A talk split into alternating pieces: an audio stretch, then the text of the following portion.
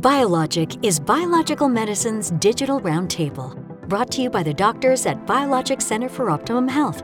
Join us as we discuss the intrinsic logic of the body, as well as practical steps you can take to see and feel a real difference in your own.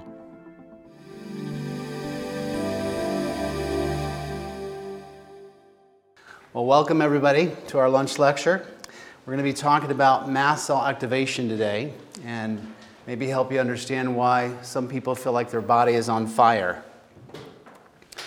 Before we get started, though, I want to let you know that our presentation is for educational purposes only. And if you want to see our full disclaimer, you can see it on the website there.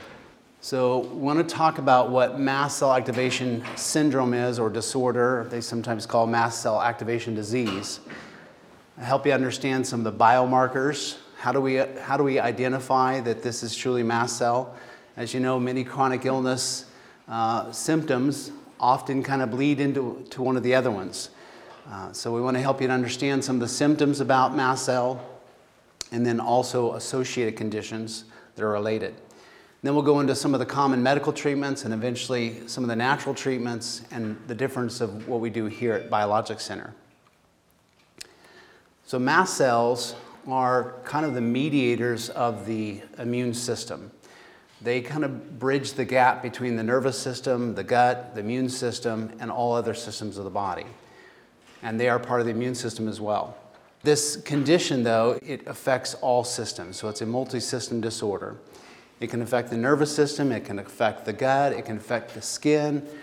Any, any known possible symptom could be associated with this.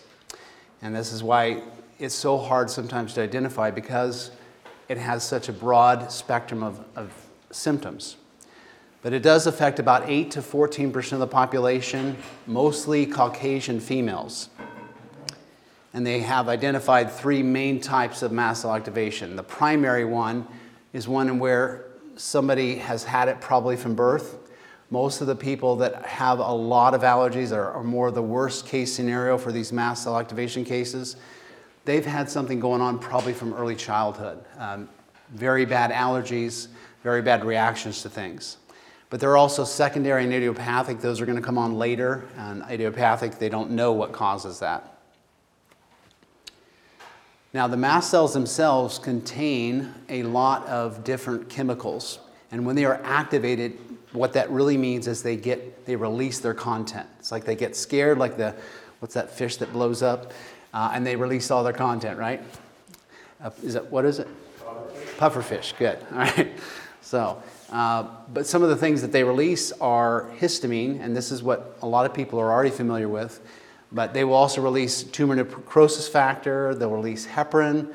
Uh, the histamine is actually probably the worst of all of these because it creates most of the symptoms.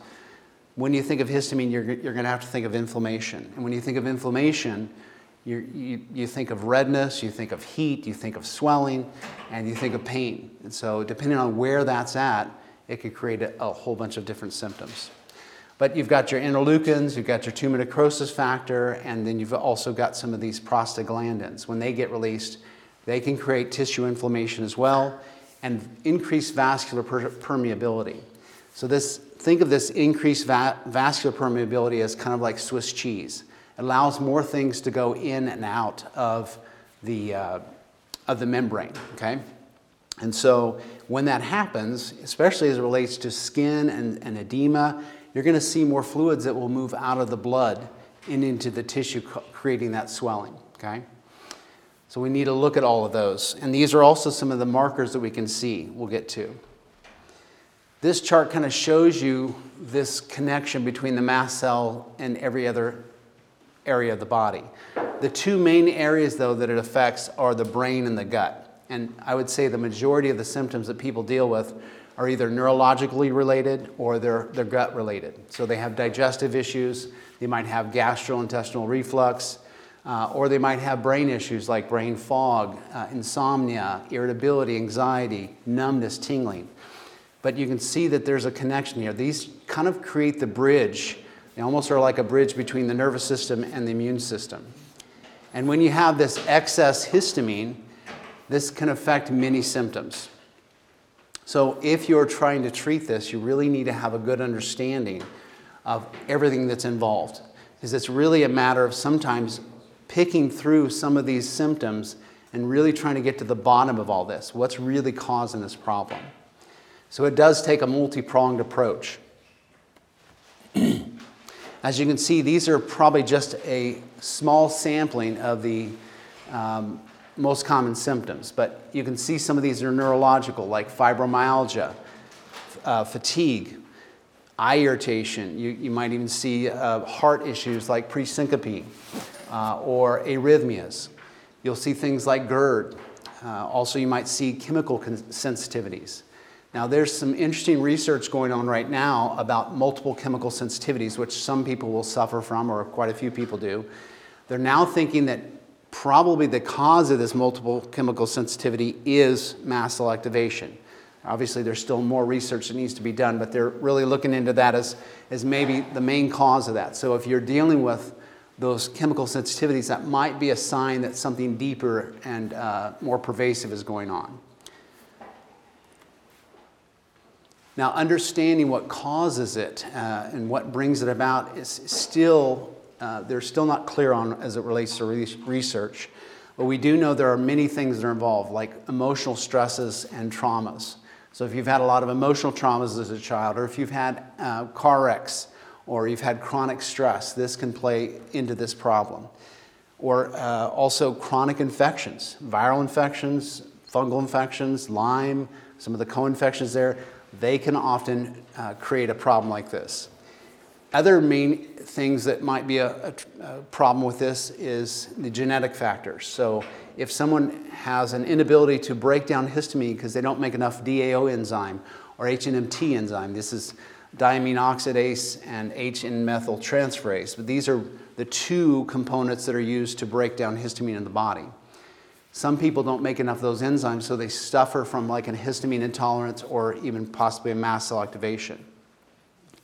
But also things like the HLA-DQ. Uh, if you have HLA-DQ, which about 25% of the population has, you may struggle to be able to detox, especially from mold. So you can see where this becomes a very complicated mess.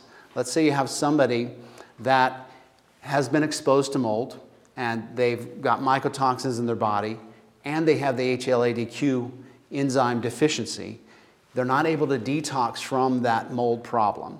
And then this has now tr- created a situation where this ongoing exposure triggers them into a mast cell activation condition.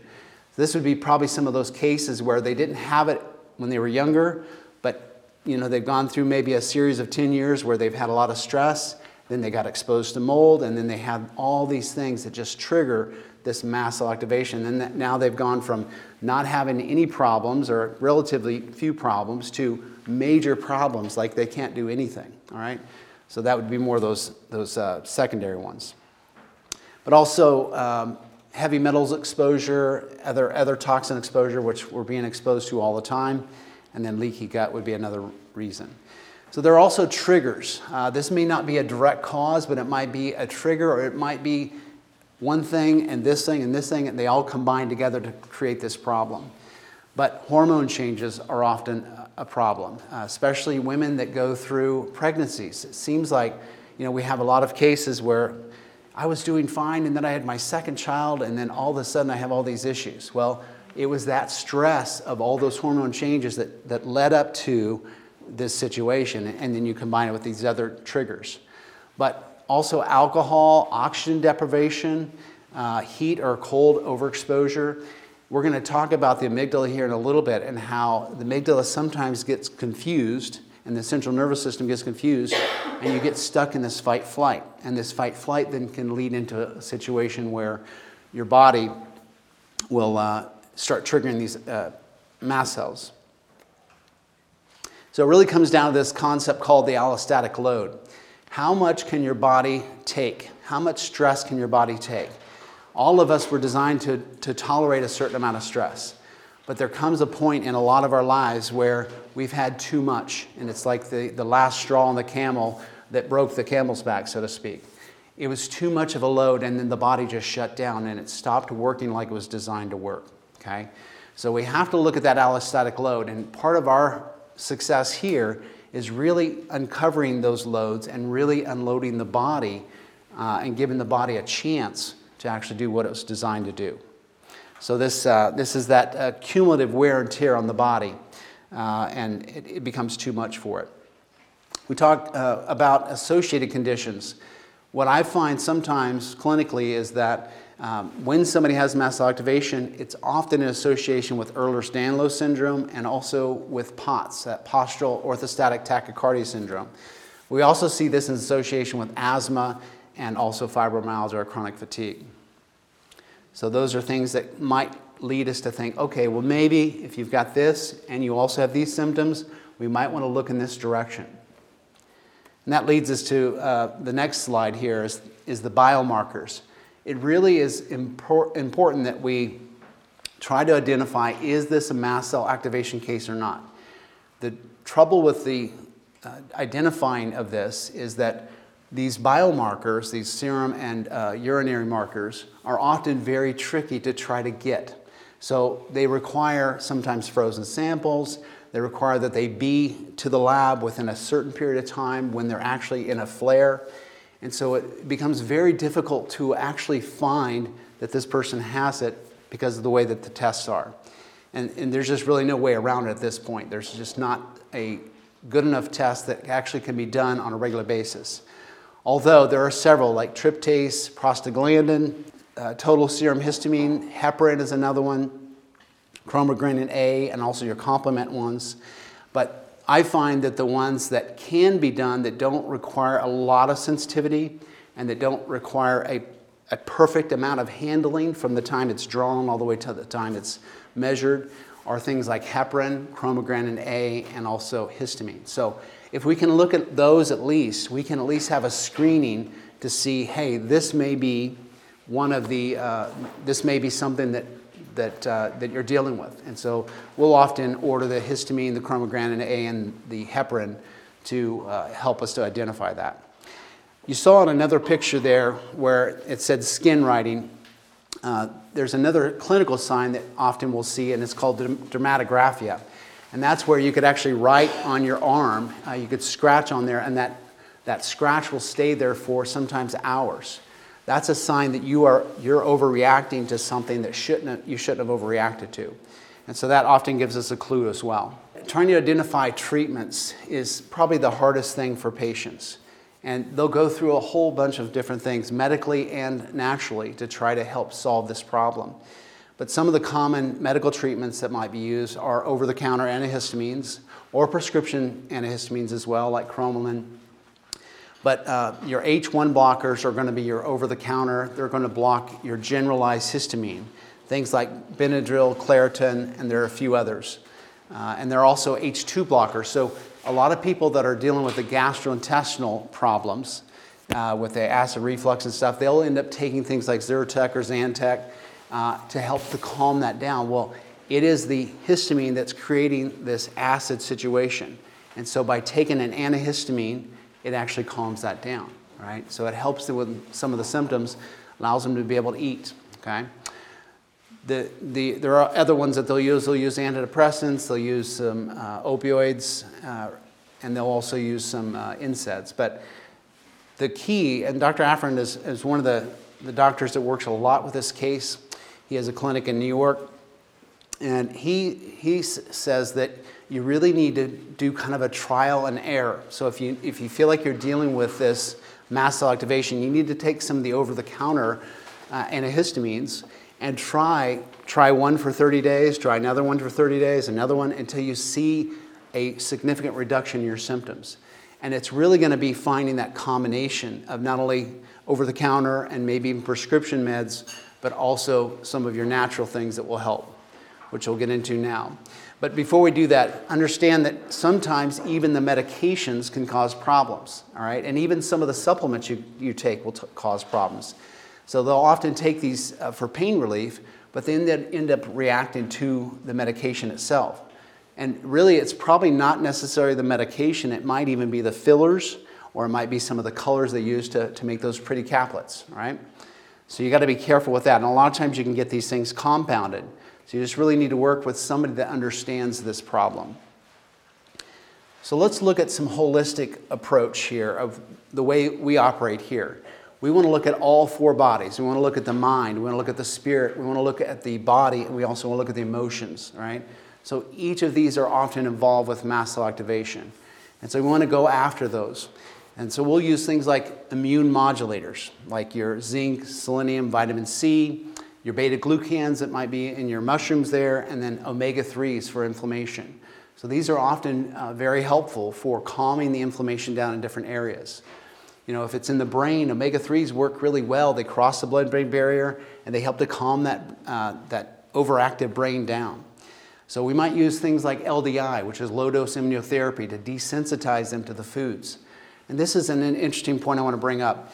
Um, a lot of people used to be able to eat 10 or 20 different foods, and then all of a sudden they start getting limited down to four foods. To me, that is not really a true allergy to the food, but it's a system that is overreacting to foods.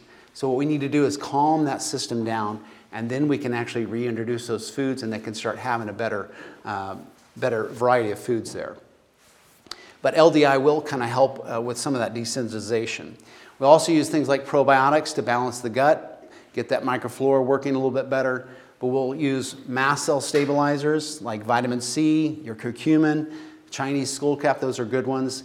But another one that's been studied by Dr. Theoharides uh, are flavonoids. Uh, your quercetin, your rutin, your lutein, these are really great mast cell stabilizers and they do really well for a lot of cases. As I said, we've got to kind of find that combination. What what combination of maybe these flavonoids and some over the counters and, and sometimes prescription meds, which you have to kind of work with a, a, your medical doctor on, and what kind of things can we do to really balance this system down and calm the triggers down so they can start getting their life back? Also, we want to deal with the underlying condition. As I mentioned already with the uh, mold situation, you, if you have somebody that has that enzyme deficiency, and they're being exposed to mold, it makes no sense to treat them if they're going to go right back to that moldy environment. Or if they have relationships that are toxic and you're going right back to those toxic relationships, if you're not addressing those, all you're doing is you're just putting yourself right back in the fire. And we need to support all of that. So we need to help, help them to find some counseling and, and get some work on those relationships. We need to help them uh, manage their stress. How do we get them in balance? How do we get them to exercise a little bit? How do we get them to meditate? What are some things we can do to help there? And lastly, we want to have healthy neural feedback. I touched on the amygdala. The amygdala is your threat center. It is sitting in the middle of the brain here, you can see on this picture. And then there's the hippocampus, which is our memory center. So, as we've had traumas and events happen in our life, these all get recorded in our hippocampus. And the amygdala will, will scan the internal and external environments looking for threats all the time. And we're glad that that's there. Because if a tiger comes in the room, whoever's the slowest is probably going to get eaten, right? But we're all going to be kicking into fight flight. Our brain's going to say, we no longer need detox. We no longer need rest. We don't need digestion. We need to move all resources over to the brain, to the muscles, and to uh, moving of energy, right? And so that's perfect when we have a, a tiger in the room. But what if we have a perceived threat? like we have all day long, it seems like anymore. And the stress at work, we have a, a you know, a toxic relationship at work, or we have um, a, an overwhelming amount of things we have to do. These are all, the, the brain doesn't know any different between that and a tiger. So it's going to put you in this fight flight mode. Well, we need to calm that down if we're ever going to have any success in uh, getting rid of mast cell activation. So we're going to do some retraining using maybe some Gupta method by Ashok Gupta or uh, Annie Hopper's DNRS, or we might teach him to tap to give feedback to the brain to kind of down regulate that amygdala system so that we can help uh, the system to work better. And that's that holistic approach we're talking about. We also want to look at diet. Uh, obviously, there are antihistamine diets out there that will help you to not be exposed to more histamine uh, and will help to calm the system down. And at some point, we might be able to reintroduce more foods back in. But you want to avoid things that have been sitting out. You want to avoid leftovers unless they've been frozen. You want to avoid your, your smoked meats, which all taste so good, the smoked cheeses, the aged things, uh, any of the, the sauerkrauts. those are any of those fermented foods are all going to have high histamine levels. All right. Unfortunately, even things like spinach and citrus fruits are going to be high in, in histamine as well. So until we can get your system calmed down and understand what's causing the trigger, we need you to avoid some of those foods. We want you to eat healthy vegetables, healthy meats, and um, healthy grains as well. And lastly, I want to just kind of touch again on the biologic approach. We've, we've talked about this in the past, but we look at things differently. We look at circuit healing. We want to see how does information flow through the body and is there healthy information flow through the body. We look at not only the hardware and how the whole system is working, but we also want to look at how is it interacting? How are they communicating with each other? Because if, if they're not working together, they're working against each other. So we're looking at an approach where we, we start with the input. What's going into the body? What kind of information's, uh, or what, what kind of things are, are affecting the body? And then how is that information flowing? How is feedback happening to the brain? The amygdala is one of those feedbacks. If we can change the feedback going to the body from the brain, um, then we can actually change some of these conditions. It's amazing, even overnight, even doing just Gupta alone or doing tapping alone can help these conditions, which we, you would think is just extremely a, a physiological problem, but it's, it's really connected to the amygdala as well. And then we'll also look at how are they adapting to their health. So if we're taking that load down, we're going to give them a better ability to adapt to their environment and to their, their system. That will eventually lead to health. With that, I want to take some time for questions. I want to thank everybody for coming out. Yes? Having done the DNRS with Annie, Mhm. um, it felt a little bit like a slow boat to China. And I'm wondering, is biofeedback, is there um, other ways of um, doing that as well? Yes. So you would want to identify first, and, and again, it's not a standalone, Annie Hopper and Gupta, not a standalone. It's really in combination with a lot of the things we're doing. But what we find is that helps, all right? So you'd want to identify, is there something else in, in one of the other four body, other three bodies that are actually working? And then also there are things like Clear Mind, the, the neural feedback that way. There's vagus nerve stimulation that, that gives you biofeedback. And there are other programs as well. Yeah. Yeah. Other questions? Yes? Why do you think that affects women more than men?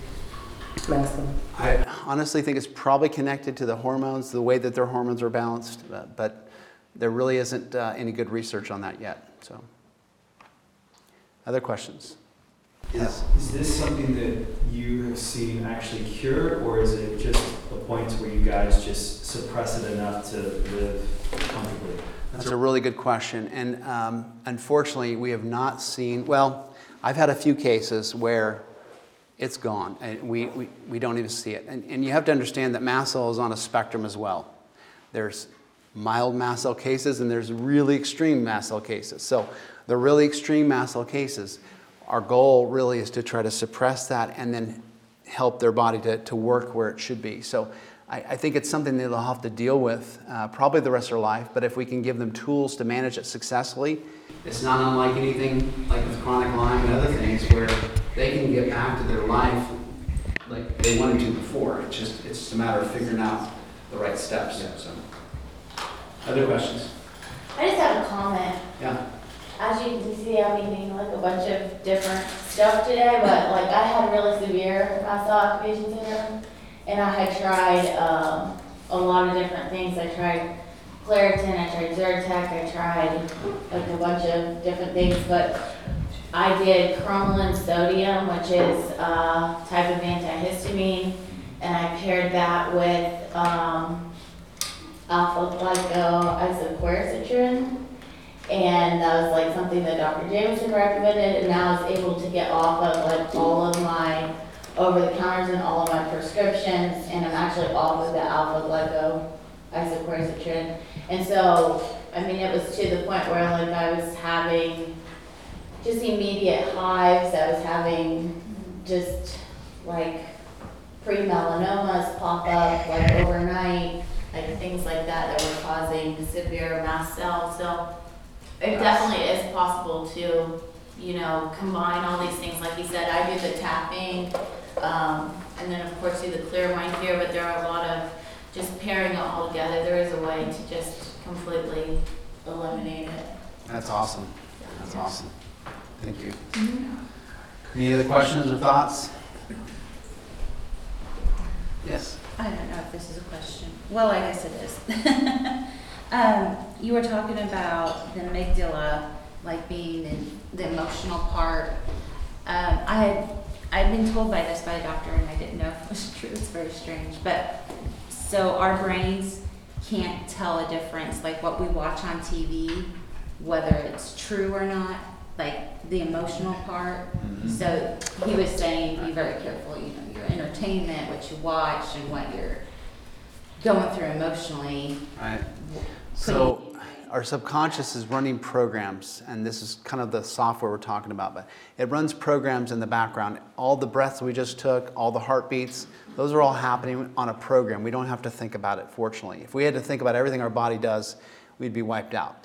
But yeah, there are programs that are running. Now, there was research that was done on somebody that they, they had a group of people come in and run a mile and they did a, a functional MRI and they measured all the areas that lit up uh, after they ran, right? So then they had them come back three months later and they had them not run, but just visualize that run, the same thing. And then they scanned them again and they found the same areas were lit up that, as if they were actually running. And so the idea is like if you're trying to develop a skill, then uh, if you visualize yourself, so my daughter was in gymnastics and we tried to get her to understand the psychology behind this. If you visualize going through your routine, then your, your, your brain is going to develop these hardwires, uh, the neurons, to actually get um, some of these muscle development happening to where you can get that skill done faster. And so, yes, the brain doesn't know the difference between real and virtual. And that's the, that's the problem with a lot of things.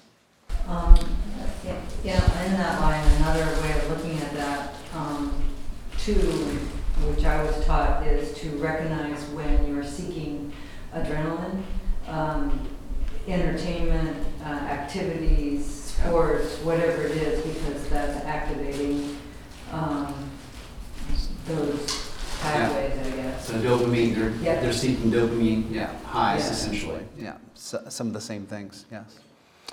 Other thoughts or questions? All right, guys. Well, thank you for coming out. Have a good day. To access more information and resources from this episode and previous Biologic podcasts, or to learn how Biologic Center for Optimum Health's all inclusive treatment program helps those with chronic illness, visit our website at biologicscenter.com.